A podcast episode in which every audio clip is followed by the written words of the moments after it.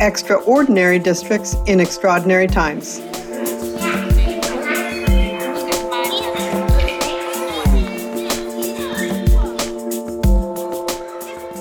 Hi, this is Karen Chenoweth. And this is Tanji Reed Marshall. We're from the Education Trust, a national education advocacy organization that works to ensure that all children get a great education, no matter what their background. In this podcast, we talk with educators we know are thoughtful and effective to hear how they are meeting the unprecedented challenge of educating children during the twin crises of a worldwide pandemic and a national reckoning over deeply entrenched racial injustice.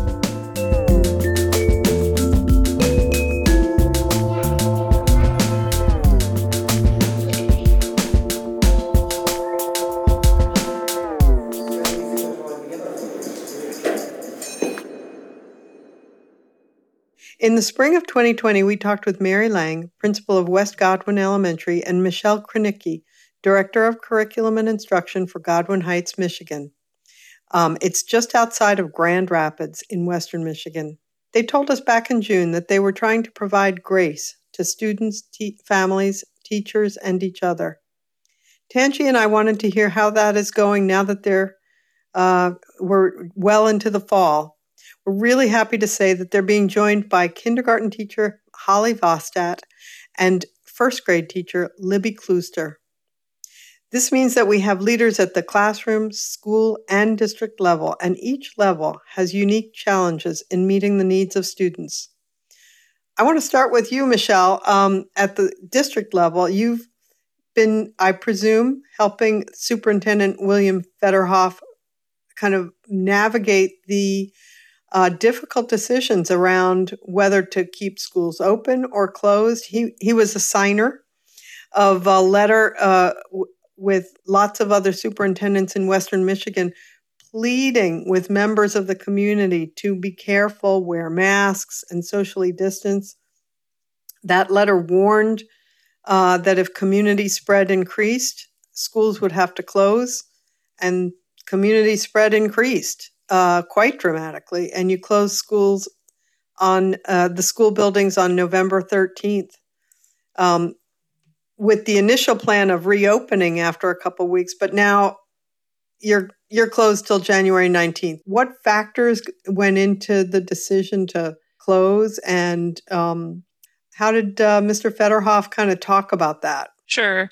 Well, most decisions that um, are made at our district are all are, are made kind of as a team. So while Mr. Federhoff definitely takes the brunt of all decisions in terms of you know the responsibility for that that final say he definitely consults with a lot of people in the community, uh, especially his administrative team, and then um, seeking teachers' input and parents and, and student input as well. Um, he also works really closely with the leaders at the county and the state level to be able to, you know, move. Um, somewhat synchronously or somewhat simultaneously um, you never want to be that that one person that doesn't call the snow day when everybody else does right so we wanted to think deeply about how closing or staying open would impact our community. Um, some of the factors that led to us essentially closing down um, or suspending in-person instruction until January were really about the the community spread. We were seeing that the numbers in the county were rising, and although we were able to um, stay pretty healthy inside of our classrooms, um, due to cohort modeling and obviously a lot of safety procedures. Um, just the impact in the community in general didn't allow us to staff um, school buses, janitory positions, um, teacher positions, uh, support staff positions. Not that anyone wasn't getting sick. We had a few cases, but it was more of, you know, if my daughter was quarantined at home, I may then need to be home. And then I didn't have a person to be in my classroom while I was at home. Um, some of those factors were were things that we were just up against and we couldn't like fully staff a building very well. Um, Additionally, I imagine substitute teachers are really hard to find, right? Yeah, they're very diff- yeah, very difficult to find. Mm-hmm. Um, in in the the guest teachers that we do have in our district have been really supportive. They've been part of our systems for many years, and um, you know they love our community just like one of our own, but they prefer that uh, flexibility a little bit. And so it's been nice to have their support um, in, in this difficult time too. I think about the um, opportunities that we had to um, listen to what staff and parents were saying to us. And one of the things we heard, um, particularly from the K 5 staff, was we're going in, we're going out. We're on virtual, then we get to come back. But then if there's a quarantine, we have to go back to virtual. And so it was very, very um, clear that the inconsistency was a problem it didn't allow us to kind of gel into uh, a groove for learning. it wasn't great for kids, and it definitely wasn't good for the adults.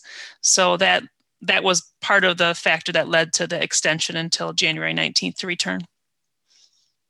Well, that's what I was thinking also that the, you know, especially the little kids, you get them into one routine, then you pull them, you yank them out, you put them into another routine, and then you yank them out again. I that must be quite difficult. And I want to talk with our, the teachers uh, about that in just a minute. But but it also all of this going in and out has school level implications. So there's the district level, then there's the school level implications. Um, Mary Lang, um, could you talk through like the school level issues that you had to work through?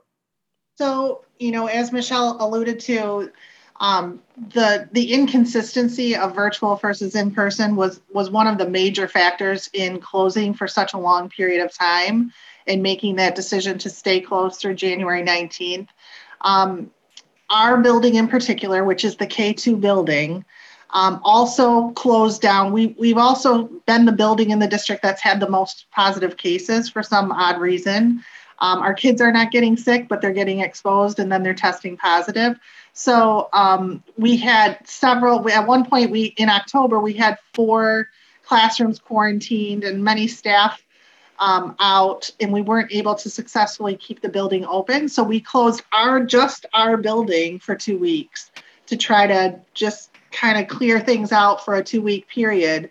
So our building went back in person in September. We closed the end of October. We opened back up two weeks later and we were in person for only like three or four days and then the district closed and we were thinking you know it was only closed through thanksgiving and it was just too you know the parents and the families it's too it this we need the structure of one way or another and so that was really one of the big pushes um, to stay closed and and remain online obviously when we say closed we mean provide online instruction um, through the end of January because, like you said, these kids need to get in the groove of one type of learning and then we can be more successful with them. Um, but the constant back and forth and back and forth is just not good for anyone. Um, it also has huge ramifications on our numbers and our, our our counts and our grade levels. So at the at the building level, I've had to move teachers' grade levels twice this year. So one teacher started teaching first grade. Three weeks later, she taught, now you're going to teach second grade. And then uh, six weeks later, another second grade teacher, now you're going to teach first grade um, because families can choose to move their kids online at any time. So the numbers are constantly fluctuating between how many kids are online and how many kids are in person. And the way we've structured it in our district is that teachers are not teaching online and in person. They're either teaching an online group of kids or they're teaching an in person group of kids. So, this is one of the, I, I believe I've read, I haven't talked to anybody there, but I believe in Chicago, this is one of the big issues. The teachers are saying no simultaneous teaching, meaning classroom plus online at the same time because they say it's just too difficult. So, well, let's talk to the teachers now. Um, Holly and Libby. Holly, uh, you teach kindergarten. and Libby, you teach first grade. Like, is that impossible to, it, like, if you were to think about teaching in person plus online at the same time, would your heart just sink? Mine would. I, I, think that this has been enough this year, learning the new platforms and the new technology. And like Michelle and Mary said, flipping back and forth and sending out devices and then having the devices returned and then teaching the parents how to use the devices and then having the parents figure out who's helping the child at home. There's just been so much of that. So if we were, I know some schools have tried to teach and then have maybe a live stream going in the classroom at the same time. I'd have a really hard time managing and teaching the kids in the classroom and then checking the screen to see if that child or those children are participating as well. So I think if it was that live stream type of situation, that would be really difficult. And then if it was something that you did additionally after hours, um, I think you would just burn teachers out because we're putting so much time into whatever we're doing that if we did both, I think it would just be too much. It, it was interesting. We we did a podcast with um, the folks in Seaford uh, School District in Delaware, and they are doing that. So they kids come to school two days either Monday or Tuesday or Thursday or Friday, and then they're remote the other two days, and then Wednesday is a planning day for the teachers and kind of catch up and and they seem to be making it work. And the the thing that really struck me was they have a paired reading part of their reading program, and they couldn't really do the paired reading within the classroom because then they would just spew germs on each other. So they pair up the online kids with the in person kids. So that struck me as really clever, but all the rest of it strikes me as really difficult. Um, is that right, Lib, uh, Libby? You teach first grade. Um, yeah, I would have to agree with what you just said and with what, what um, Holly was saying too. It's almost like first you have to think about the kids like what they need to do but then you have to think about those parents like those poor parents i mean now you're online now you're back in person now we're doing uh, one day not now we're doing one day yes we're in school and i think it's just so confusing um, so i'm really glad that our administration said you know what we're just going to stay online till january 19 let's make things safer um, let's make sure parents know what they're doing and just keep it at a consistent pace so that our kids are in at the rhythm um, and then I have to agree with Holly. I couldn't imagine trying to do face to face and online on top of that. Um, I mean, my heart just sinks when all of a sudden they're like, okay, and now we're going to go online. And it's like, well, I got to throw all my copies out that I made. I don't need these copies anymore. I need to put everything on Seesaw now. So I need to sit down and do it all technology. So it's just, yeah, it's a lot. So I'm really glad that right now we're staying with one thing and then hopefully we can come back and stay with that for a while so yeah yeah Tanji I, I wonder yeah. you want to jump on in yeah I was thinking about you know before you all decided to go straight remote Washington Elementary in Jackson in Junction City Kansas was doing similar to you either in person or online what for the same reasons right this sort of how do we make sure that we are doing the best we can without dividing our planning in those two ways.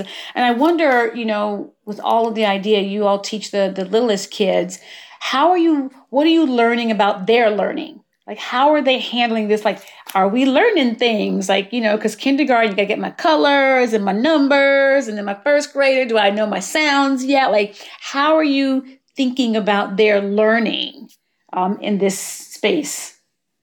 it's amazing how much kids adapt and learn. Like, I think this year alone is going to make their technology skills in tenfolds better than they ever would have been.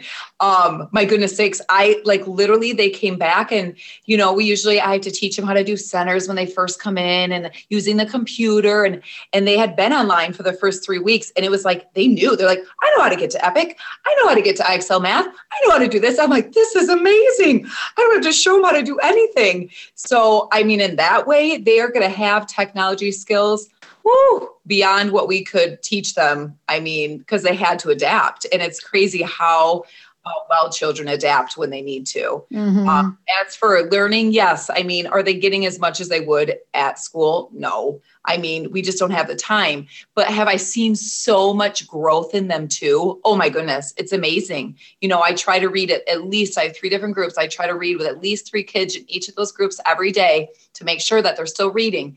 Are, you, are they still learning? Um, so it is amazing how much they still can grow online. Yeah, that's been the major question about, you know, what are we learning about their learning? Um, are you finding the same thing, Holly, about their learning? I am. I have one little girl that her mom works third shift and she's five years old. And so she's figuring this out on her own. And she has learned to voice to text me and let me know if she's having problems logging in, or I'll get a FaceTime from her. I think that's pretty impressive for a five year old to problem solve that way. Yeah, because I can't do that, and I'm certainly yeah. not five. I'm so far past five, you ain't even talk about it. and I agree with what Libby said too spot checking, doing those little check ins with the different kids. So, not with everybody every day, but with this child, I'm going to check on this and this skill and make my little notes and drive my instruction that way. And then with the next group, I'm able to do the same. And I think most of us have divided our kids into three different groups. So we have a group that we're ready to push and move forward and to challenge. And then we have the group that still needs the core instruction, but they can also get that extra intervention. So um, I feel like that's been a blessing. Um, just like the small groups we would work with in class, we're able to do that online as well. So that's worked out pretty well. Yeah, we have divided our learning, what we call it our learning delivery schedule. I think we learned a lot from being online last spring. And this this fall, when we developed our learning delivery schedule, we decided that we would start every morning with a morning meeting, which is whole class, whole group. So it's, you know, up to 24 kids, sometimes more if it's an online teacher. And then what we did is took our the rest of our day and broke them into small groups. So the teachers have three groups for reading that they meet, and then three groups that they meet for math. So the teachers are online all day long from starting at nine o'clock till 3.30 um, meeting with students and but delivering the actual instruction in those smaller groups seems to be much more beneficial than trying to deliver instruction to a group of 24 students when you sometimes can't see all their faces you know, on the screen, all those kinds of things. It's, you know, with this age group, it's really important to have that interaction to be able to see their faces, see if they're responding, make sure they're still on the screen because they, you know, they. I've been doing a lot of um, observations in the last three weeks, and it's it's amazing to watch what these teachers are doing all day long. They are constantly reminding students um, nope, honey, come back to the screen. Nope, remember we can't leave. We can't leave the learning area. Um, nope, you can't have, you know, you can't go get another snack. You can have a snack as long as you can stay at the computer and eat while we work. Or, you know, honey, you need to sit up because you're starting to fall asleep. Sit back up sit back, you know. Um, so, and, and in the that's in between, you know. Tell me what sound this is. Okay, what sound do you hear here? What number is this? You know, it, it's just constant. It's constant talk. I mean, there there's instruction, but there's constant also um, management type things going on. So there's still well. classroom management um, even online, huh?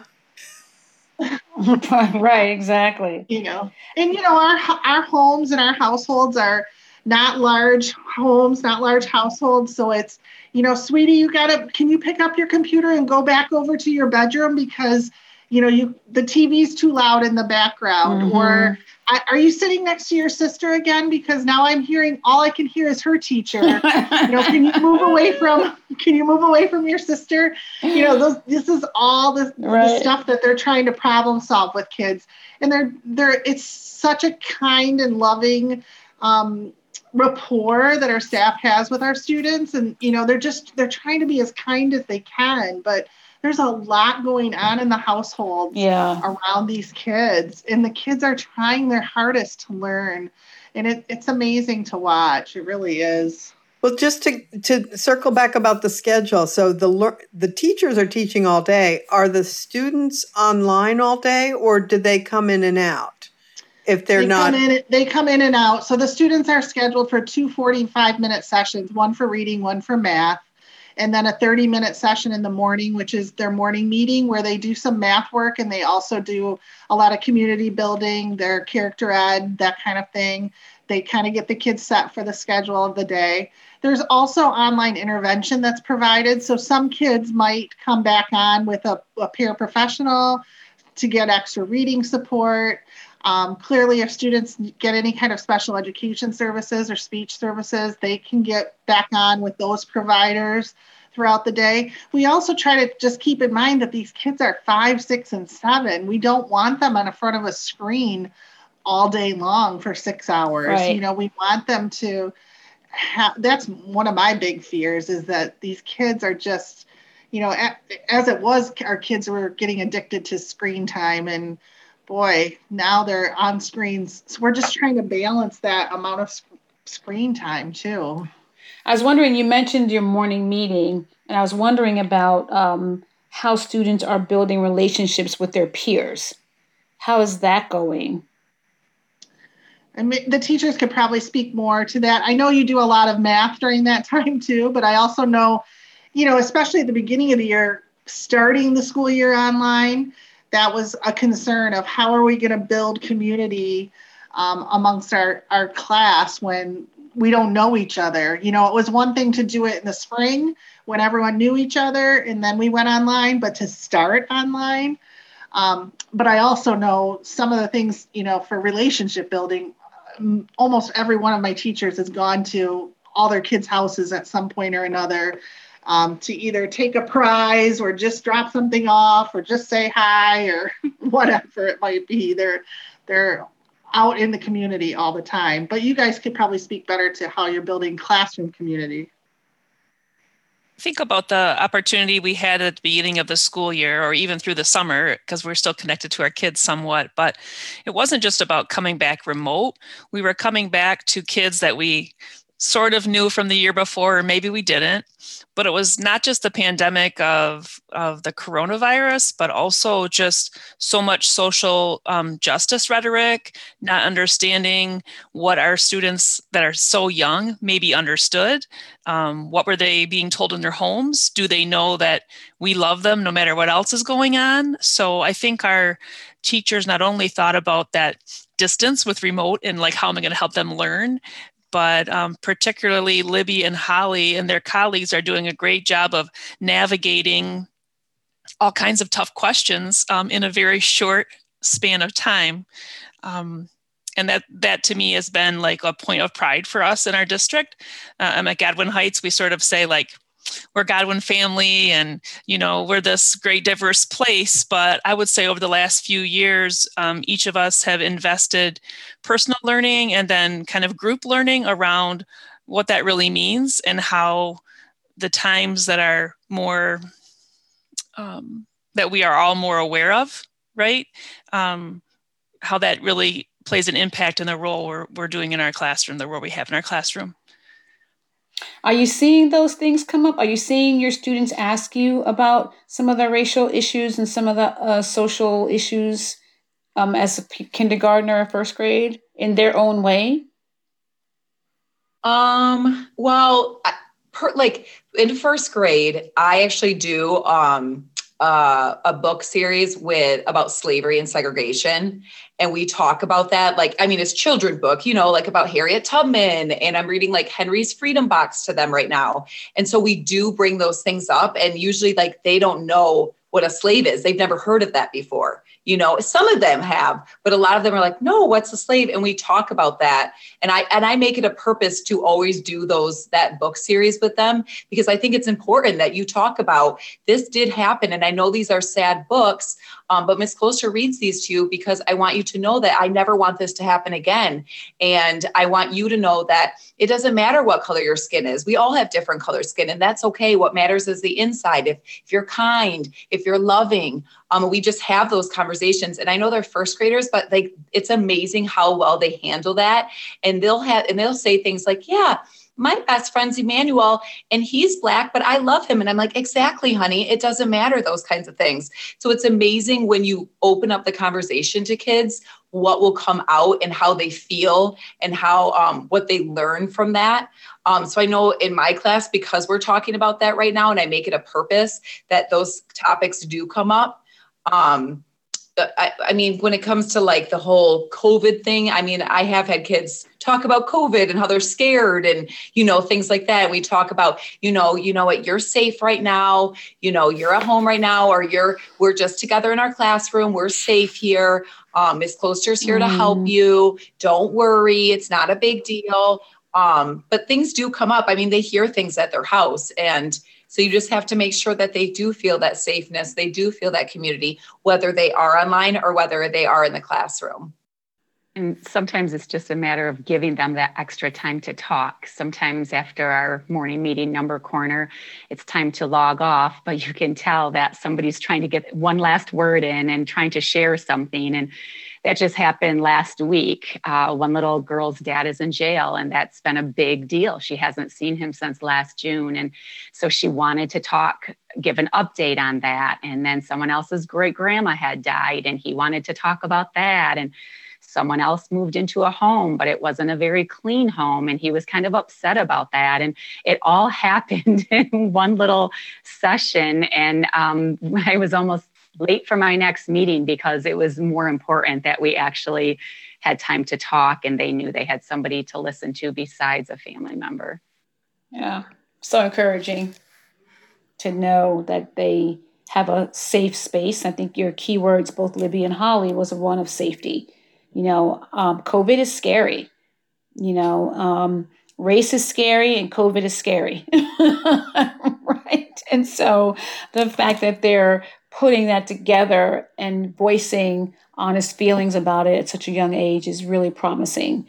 And so I'm, I'm so happy to hear that you guys are working with them in that way. I'm wondering if um, what reaction from parents you have. I mean, uh, do parents say, "I don't want you talking about that stuff," or are they? Do they trust you? It's really a trust question, right? It is. It is. Yeah, mm-hmm. it's definitely a trust thing. And I think it, and I've done this book series for I think three years now. And I have had parents that will come to me at parent teacher conferences and say, Thank you. Thank you for talking about this. Um, you know, they'll come back and they've learned so much, or it's amazing, you know, that someone's talking to them about this. Because I mean, I've I've seen the opposite in kids too, that like they say mean things to each other about their race, you know, and then that I can mm-hmm. bring it back and say, Do you remember when we talked about these books? Do you remember how we talked about that? That's not okay to do that. Um, and so I think for the most part, I I think parents are actually grateful for talking about these things. Um, and it's and honestly, online, I have met more parents than I've ever met in my life. and it's it's it's really Yay! Like, cause you just call, I'm like, go get your mommy, go get your daddy, go get whoever you're talking. I need to talk to them. Who's ever takes care of you, go get them. And I just pull them all of the screen. I'm like, okay, this is what they're doing today. Or you got to go pick up stuff at school, or you got to do this. Do we have any questions? And I have never met so many parents in my life, and I love it. And they love it, I think, too, because they're like, oh, this is your teacher. Oh, this is what you do all day. Um, so I think that is one really cool thing that's come out from online teaching. We've heard that so much that the barrier of in not not just engagement but actual participation so like we want parents to engage but we want participation and this idea that now they can participate because they don't have to worry about other factors like transportation and an extra babysitter and a whatever they can be there and you can go grab them. Go get mom, go get dad, go get grandma, go get whoever. So that's fabulous. Yeah, I definitely think, there's things from this pandemic that will take away that will continue. You know, we may continue virtual parent meetings, you know, with the teacher mm-hmm. in the mm-hmm. classroom. Like, how much, if it's easier for parents, you know, to sign on and just listen or talk with the teacher that way, then that's something we're going to probably continue to offer um, cho- different choices. And obviously, there's there's great things about having parents in the building too. I mean, it's it was really difficult at the beginning of the year to tell kindergarten parents they could not walk their child into school for the first day of school, you know, or or even get out of their car. So right, you know, right. it there was some definite barriers um, that we had to work through, but everyone, you know, it, it does go down to that trust and relationship, whether it's with the kids, the parents, the families they have to trust us. And I think our staff does an amazing job of building that trust with our families. And once you do that, they, you know, I'll, they don't question the things that you're doing with with their children. They they really trust that you're giving it your best effort and um, trying to do the very best for their kids.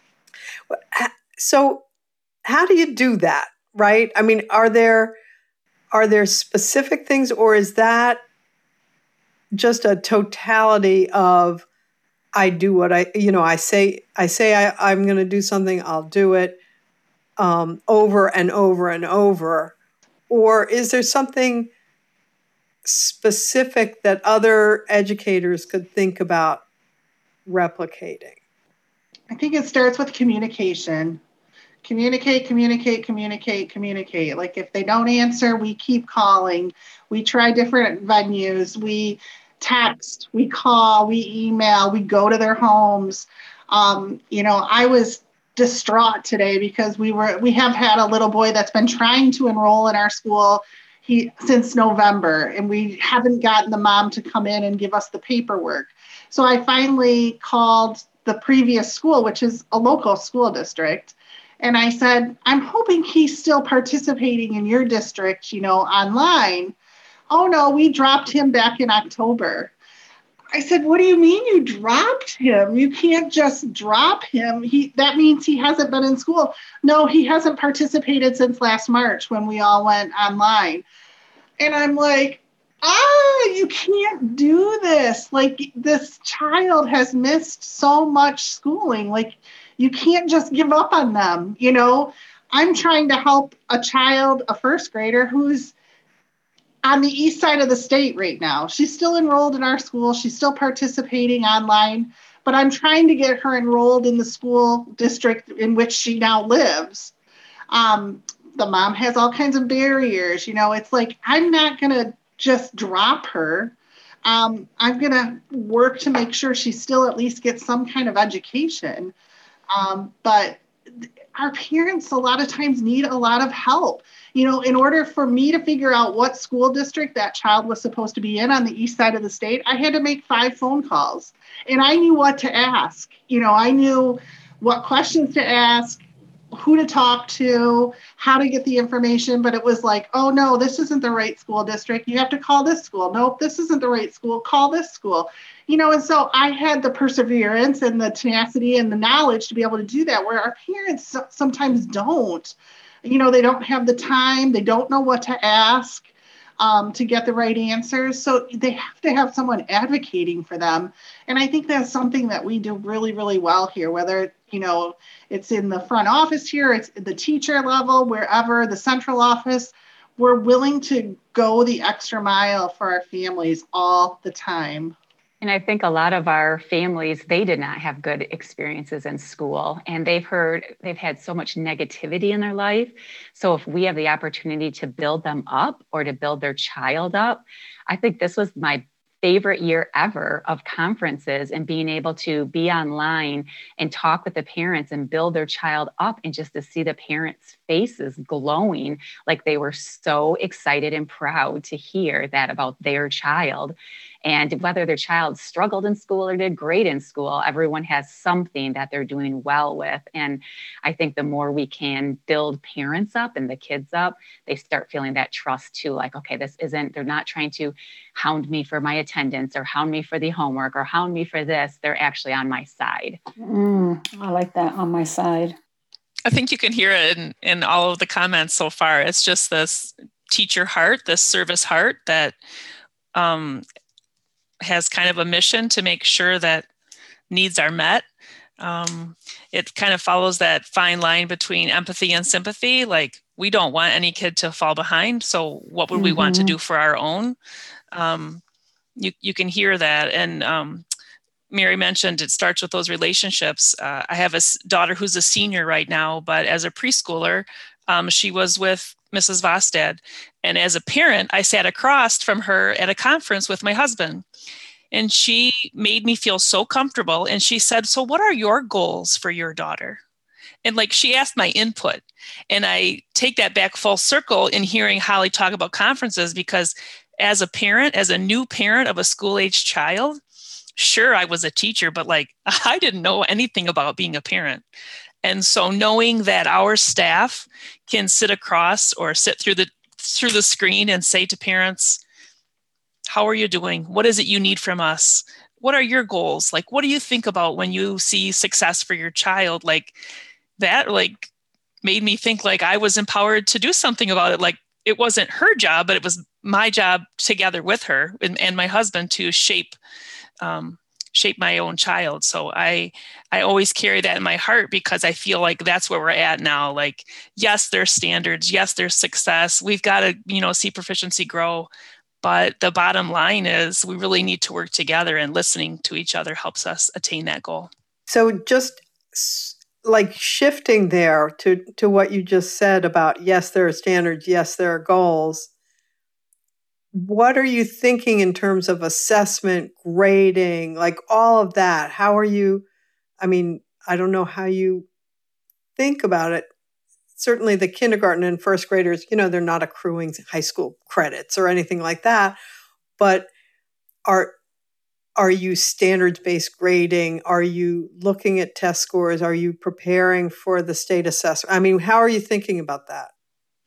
I think we're concerned about state assessment, but it's not like it's it's um hmm I guess I c- could say I'm not concerned. I mean, I'm, I'm concerned, right? Because it's there, but uh, we're and more I should concerned. just say that Godwin Heights has always done rather well on the state assessments, which is how I got to know you guys. it's not something true. that you That's don't true. think about ordinarily. Yeah, we do. We do think about it. I would say with with the last um, few months, it's become more um, important for us to know our students, to monitor their mental health, to help them see success and for us to celebrate success that's i i've heard several teachers today um, through zoom meetings or, or, podcasts like this obviously um, just reminding me that our kids are doing well the narrative is deficit deficit deficit oh they're behind oh they've missed that's all we that's all we hear um, and to me that's just very defeatist like our kids are kids of opportunity we have plenty of good things going on but we need to see what's in front of us before before we get so far down that path. Um, they, there's a lot of potential there. Michelle, thank you so much for saying that. Uh, you know, we heard all summer long the numbers of potential loss. Um, and now the numbers came out, and the numbers were not what they predicted them to be. And so that's a point of, you know, it's a point of encouragement and just realizing that we have to stop using that deficit language because the language becomes action. You know, if we speak through that lens and it becomes the frame around which actions then move forward to our children. So I'm so thankful that you said that. And you think about the format in which we're assessing right now. it maybe we have a good connection that day, maybe we don't.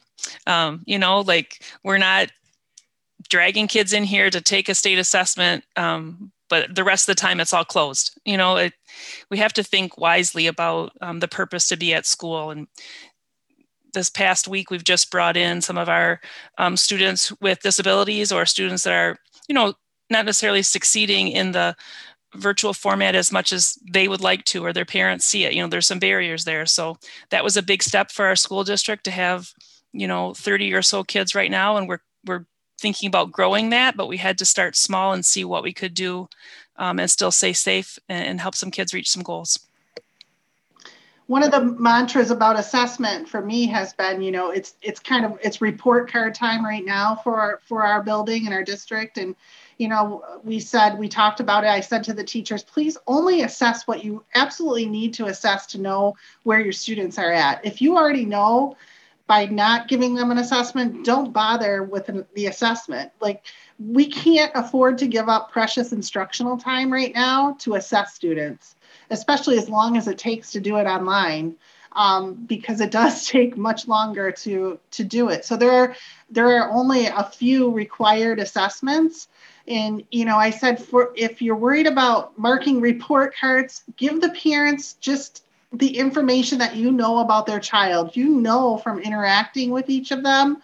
You know, if every child gets a two that says they're developing, that's okay. It's okay. It's kindergarten, first and second grade. They are all developing. And um, don't spend all of your time assessing, assessing, assessing, because the, the minutes we have with these kids face to face are just so crucial for instruction right now. And to, to spend all that time, or I, I say waste that time on, on assessment, it's, it's just not necessary. And Holly and Libby, do you feel that your students are progressing toward reading, maybe not quite as fast as they might have in person, but but you're seeing the progress? Oh yeah. They're going to be able to read. Oh yeah. Like like I said, I still read with them every day. Like I take a good 10 minutes at the end of our reading time and whatever I was teaching and writing, I'll say, "Okay, go work on your writing. Um, Michael, unmute yourself. You're going to read this page to me." And I pop up a page and he reads to me and I say, "Okay, mute yourself. Good job, sweetie. All right, Emmanuel, it's your turn. Unmute yourself, honey. Read this to me." Um, so it's amazing how much they are still learning. Um, it, it, they really are. And yes, we still need to do some assessments, like Mary was saying. She she's been very gracious of, hey, listen, what do you, what are the basics that you need? And we just stick to that and do that. And it's it's it's amazing how much they are still growing though. And again, in kindergarten, that's when we're learning to read. So um, again, our groups are divided um, by three different groups. So I had a parapro in with my top group today, and she sent me a quick little text and said, I am blown away right now at their reading and writing. And I so needed to hear that because I was tending to compare it to past years or where we are. But that group, I, I was, and I had, of course, tell the kids that. Um, you know, obviously, like any year, there are some kids in kindergarten that we still don't know our letters and sounds, and we still don't know how to blend words and things like that. So, by having these three groups again, we're able to really target those skills, and really, we might hit on something and move on, but we're really spending a lot more time to get them as prepared as they possibly can. We've also made it our mission not to go back and just teach you know deficit skills for example. You know we we first grade teachers libby can't go back and teach the whole kindergarten curriculum or what they missed from march on. You know it was it was um, set very clear at the start of this year that we are doing grade level standards and we are offering grade level instruction and we're going to circle back and we're going to spiral back and we're going to pick up all those other skills that the students um, still need because maybe they did miss some things, but we're not, we can't go back and start over. And that worried me at first, but then it's amazing how, if you hold that high expectation, how much kids will meet you at. Um, and then on top of that, then you can just pull small groups. That's what I would do. Okay, my low Bs that don't know their letters or really, you know, barely starting to read. That's when you pull your small groups and you just work with them at their level where they are, and then you just keep working um, whole group with the instruction that you need to be doing. So the whole like accelerate, don't remediate's working. Huh. For the most part, yes. I can't even believe that. When you pull right. your small groups and you meet That's right. where they're at and you say, All right, honey, you're doing great. Like, let's keep working. And there might be a little bit, you know, lower in their leveled reader than the other group, but that's okay, you know. I'm impressed with that that we're trying, right? Like we've never done this before so why not try stuff we've never done before or things that we've attempted to do? And so i'm really proud of holly and libby and mary's leadership around you know pushing forward and having the playing field leveled as opposed to you know just being stuck in the our kids can't kind of mantra. That's that's not worked for us before and it certainly shouldn't shouldn't be working now. Well i think that's a great way to end this conversation. Thank you so much. Um, uh, and stay safe. And I hope you have wonderful holidays. Um, as as wonderful as anybody's going to have this year. The, this is a this is a tough time, but the vaccines have started to go into arms as of I think yesterday. Um, so we're we're there is light at the end of the tunnel, and um, I I just think the kids in Godwin Heights, Michigan, it uh, Godwin Heights school school district in Wyoming, Michigan, I should say, just outside of Grand Rapids. They're very lucky. I've always thought that about your kids um, and your schools. And thank you so much for for joining us today and sharing all these really amazing stories. So thank you so much. Thank you. Angie, you love that one. Uh, happy dancing all afternoon. I think what, what's important about the sentiment of acceleration is we recognize students have unfinished instruction, right? They have unfinished teaching and unfinished learning. So the instructional sequence has been disrupted. That's not the loss of learning, it's the loss of instruction.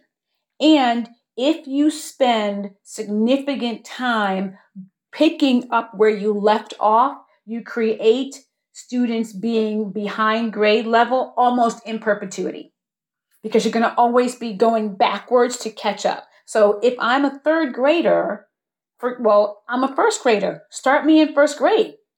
Right? Like she said, they don't have time to go back and reteach all of kindergarten. Start them where the grade is so that they can then be on grade level and you put in place the necessary targeted scaffolds that you can say, all right, this student needs to learn, you know, a certain type of blend. Sound blend, right? Like right. The, the diphthongs or whatever. Focus on that. Do not go all the way back and bring them all the way forward. Because you know they were saying i'm reading kids are reading they're still learning. They're just not learning in a structured manner. So helping them start at the grade level but it takes knowledge of where the students need the targeted support and actually in order to provide the right kind and not making the assumptions about what a student needs so you know that's and that's right. why and they so move forward Right. And the students working at the first grade level, but then you have the paraprofessional meet with them and say, okay, let's, you know, we're going to work on the. That's right. Eh, or you already mastered them. So I can move you. I can, if you're a first grader and you've mastered, you know, those reading skills, then use the paraprofessional to help them go even farther. Right. And then use the paraprofessional strategically based upon student needs right? That's where the assessment comes in because the assessment is knowledge, not punitive, not just, you know, we want to we want to assess so we can learn what we need to do for children. Not assess to say, well, you're not that good a reader. Exactly. No, like because that's so helpful to kids, right? Yeah. Mm-hmm. Well, try harder. right. Try harder, Johnny. Yay. You're just not trying hard enough. Yeah. You know, if you just read enough books, you know what I mean? You'll get there. But no, they're, you know, they are clear and specific and targeted, and they are starting from the premise that kids can. You know, I was certainly most appreciative of, you know, the sentiment that all of this kids are going to be behind, kids are going to be behind is deficit. And we have to disrupt that deficit language because it is harmful. That said, and I just want to say this again, and I said it in the last podcast. We have been speaking with some of what I consider to be the most effective educators in the country. There are lots of school districts, schools where they're not as thoughtful and thinking about all these kinds of uh, uh, factors in as thoughtful a way as what we just heard. And um, that's part of why I think this podcast is helpful. I hope this podcast is helpful to the field to hear how really edu- effective and thoughtful educators talk about this kind of stuff. Exactly. Because it is very easy. I mean, it's just easy to fall into, oh my gosh, they're so behind, behind, behind, well, yeah, they may be. Yeah. You know. Maybe. Um, But you know what? They can, but they're still, you know, and you heard me say this. If a student doesn't know orange, then you teach them orange. You don't get mad that they got to learn orange, right? Um, and I, I think, and, and this is not to minimize um, the reality of the intensity of the work, right? is not to minimize that at all. It's to appreciate that. And even more the reason not to go backwards, right? Because going backwards and saying, okay, well, we left, you know, first grade at this, let me just pick up first grade at that and go forward. No, it's, I would think, you know, from an instructional standpoint, let me be clear about what first grade is supposed to be. And let me make sure, you know, to accelerate them into first grade. And like she said, kids are going to go with you. They they are there with you. They trust you because they know you know stuff and they want to learn stuff with you. And so they're more likely, if they believe and trust in you, to go with you than not. kids love learning stuff. Are you kidding? They No. love learning stuff. It's a, it's a secret. Don't tell anybody. Don't tell anybody. All right. Well, well, this is our last podcast before the holidays. We're going to take a couple weeks off and come back in January. Um, Tanji, this has been a lot of fun, and I hope A you have a of fun. wonderful holiday. Karin, it's always a pleasure to get on with you and talk to smart people thinking about education in smart ways. And I wish you a great holiday as well. in the in in the new year we're going to change a, up a little bit we're going to have some different kinds of conversations that we're we're planning some really exciting ones i think i'm i'm very excited i'll just give you a little hint right this minute there is a lot of excitement about Kizzmekia Corbett. She is an African American uh, scientist who has been leading some of the most important research behind the Moderna vaccine, which is a revolutionary new kind of vaccine. And um, she's a very hard to, to talk to person. But we're going to talk to the person who set up the system under which she learned to be such a fabulous scientist.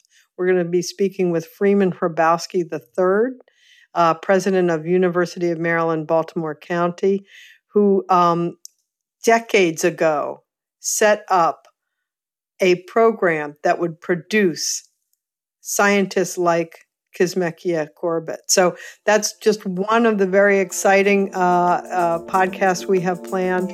So that wraps up this episode of the Education Trust podcast, Extraordinary Districts in Extraordinary Times. I want to thank everyone at EdTrust who supports this podcast, including Robin Harris, Nicole Grayson, and Takira Winfield Dixon, uh, Jack Fleming, and Keith Curry. And thank you to Mike Patillo, who records and edits this podcast through the magic of Zoom from Tonal Park. And thank you to the Wallace Foundation for providing financial support. Thanks, and see you next year.